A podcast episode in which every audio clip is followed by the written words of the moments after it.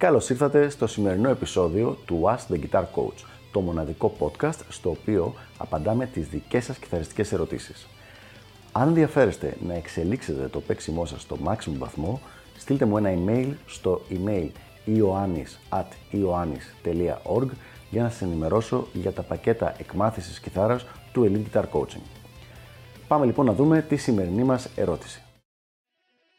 Πέντε πράγματα τα οποία πρέπει να ξέρεις για τις χορηγίες προς τους καλλιτέχνες, για τα artist sponsoring δηλαδή.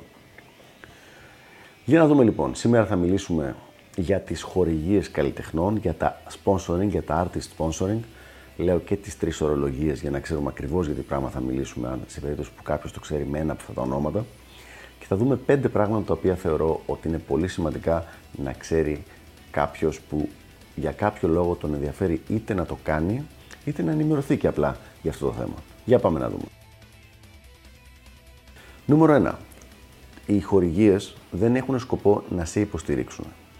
Το να πάρεις μια χορηγία είναι μια συμβιωτική σχέση με την εταιρεία όπου εσύ της δίνεις κάτι και εκείνη σου δίνει κάτι.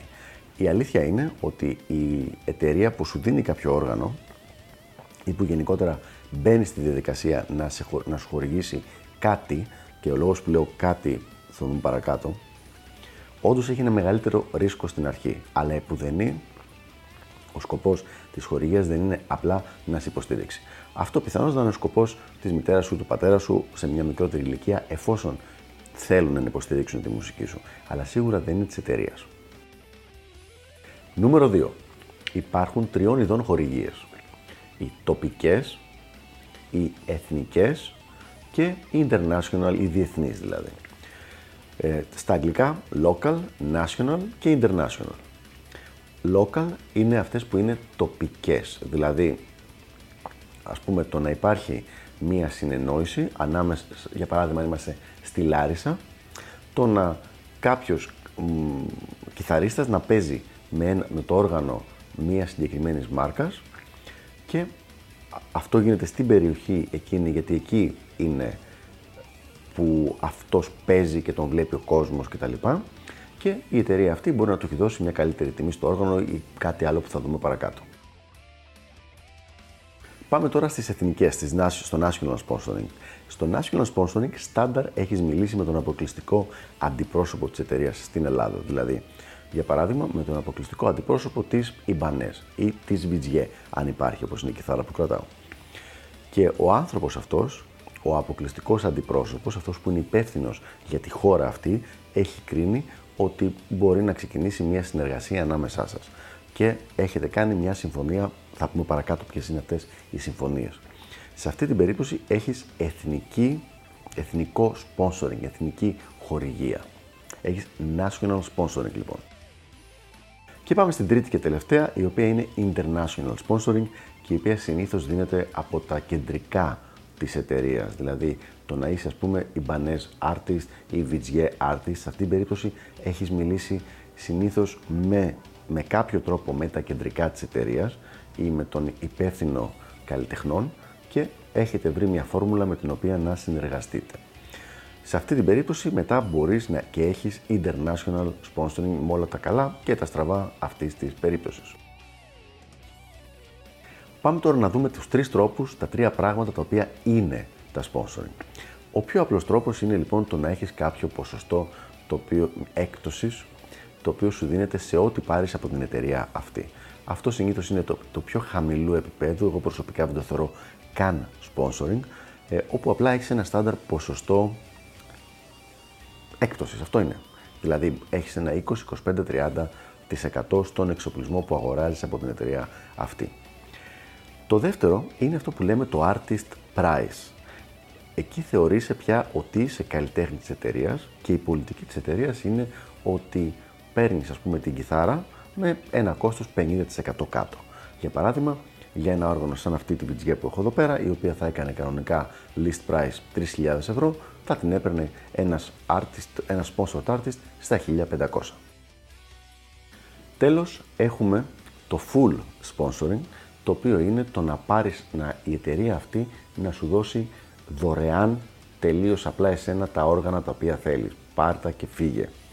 Ε, δηλαδή, συνήθως οι κορυφαίοι καλλιτέχνες, οι γνωστοί καλλιτέχνες, έχουν μόνο τέτοιου είδους sponsoring, όπου η εταιρεία πρακτικά τους ζητάει κιόλας να τους δώσει όργανα έτσι ώστε να γίνει extra promotion στο δικό της εξοπλισμό. Σε αυτή την περίπτωση ο καλλιτέχνης δεν πληρώνει τίποτα, δεν έχει καμία απολύτως χρέωση και κρατάει τα όργανα αυτά για όσο καιρό θέλει και όσο καιρό συνεργάζεται με την εταιρεία και τα χρησιμοποιεί. Εδώ λοιπόν σε αυτές τις τρεις κατηγορίες έχουμε και κάτι γραφικό το οποίο το έχω δει πάρα πολλές φορές να γίνεται και κάθε φορά γελάμε και είναι που έχουμε ειδικά παιδιά μικρής ηλικίας που θα πάνε σε ένα κατάστημα της γειτονιάς, θα τους ζητήσουν μία έκπτωση, θα τους κάνει το κατάστημα μια έκπτωση της τάξης των 20% ας πούμε στους μαγνήτες ή στα πετάλια και μετά θα βγουν έξω και θα λένε «Α, έχω sponsoring από την εταιρεία αυτή, έχω sponsoring από, από την, παράδειγμα, από την EMG ή από την κάθε εταιρεία πεταλιών». Αυτό φυσικά δεν είναι sponsoring και καλό είναι όταν κάποιος σας λέει ότι έχει sponsoring από κάπου πριν αρχίζετε να σκέφτεστε τι παιδί είσαι εσύ και πώς τα κατάφερες, μπράβο, συγχαρητήρια, τι φοβερό πράγμα είναι αυτό και να αρχίσετε να το θεωρείτε φοβερό και τρομερό, καλό είναι λίγο περισσότερο, μια-δυο ερωτησούλες παραπάνω. Ο άνθρωπος όντως μπορεί να είναι τόσο καλός και να έχει κερδίσει αυτό το πράγμα με την εταιρεία, αλλά μπορεί να είναι και η περίπτωση που σας είπα μόλις τώρα. Νούμερο 4. Δεν έχει μόνο η εταιρεία την υποχρέωση να σου δώσει κάτι, είτε είναι εξοπλισμός είτε έκπτωση, έχεις και εσύ κάποιες υποχρεώσεις και συνήθως οι υποχρεώσεις αυτές θα είναι και γραμμένες στο συμβόλαιο. Μερικές φορές βέβαια, επειδή έχω δουλέψει πάρα πολύ με sponsoring, είναι και απλά προφορικά που υπάρχει μια αμοιβαία εμπιστοσύνη. Ε, υπάρχει αυτό το πράγμα το να χρησιμοποιείς τα όργανα τα οποία σε σπονσοράρουν στα βίντεο που κάνεις, το να άμα κάνεις κάποιο βίντεο κλιπ, όταν παίζεις live, ε, στις συνεντεύξεις, δηλαδή να αναφέρεις τα όργανα αυτά στις συνεντεύξεις, Μπορεί κάποια sponsoring να είναι αποκλειστικά, μπορεί και να μην είναι αποκλειστικά. Για παράδειγμα, προσωπικά που έχω ένα sponsoring από την Ιμπανέζ είναι μη αποκλειστικό. Ε, δηλαδή, μπορείς να χρησιμοποιήσεις και άλλα όργανα, αλλά τα συγκεκριμένα πρέπει οπωσδήποτε να αναφέρονται και να είναι ε, παντού. Το οποίο δεν είναι καθόλου πρόβλημα συνήθως γιατί αυτά πρέπει να είναι και τα αγαπημένα σου όργανα. Αλλιώς δεν θα έπρεπε να κάνεις sponsoring με τη συγκεκριμένη εταιρεία. Το σημαντικό όμως, το νούμερο 4 που λέω και πάλι, είναι ότι έχεις κάποιες συγκεκριμένες υποχρεώσεις και εσύ ως καλλιτέχνης. Δεν βουτάς απλά την κιθάρα ή τον ενισχυτή και λες ευχαριστώ πολύ και φεύγεις.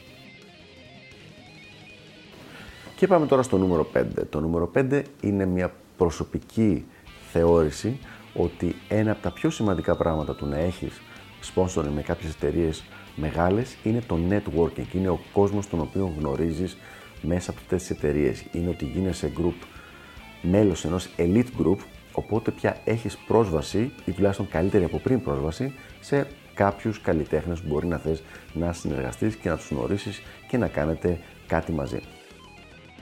Πέντε πράγματα λοιπόν, τα οποία θεωρώ ότι καλό είναι να ξέρουμε για τα sponsoring, έτσι ώστε να έχουμε ρεαλιστικές προσδοκίες και απαιτήσεις από το όλο θέμα, από τις εταιρείες, αλλά και να ξέρουμε το τι περιμένουν και εκείνες από εμάς ως καλλιτέχνες. Αυτά λοιπόν για το συγκεκριμένο θέμα. Ελπίζω να βοήθησα.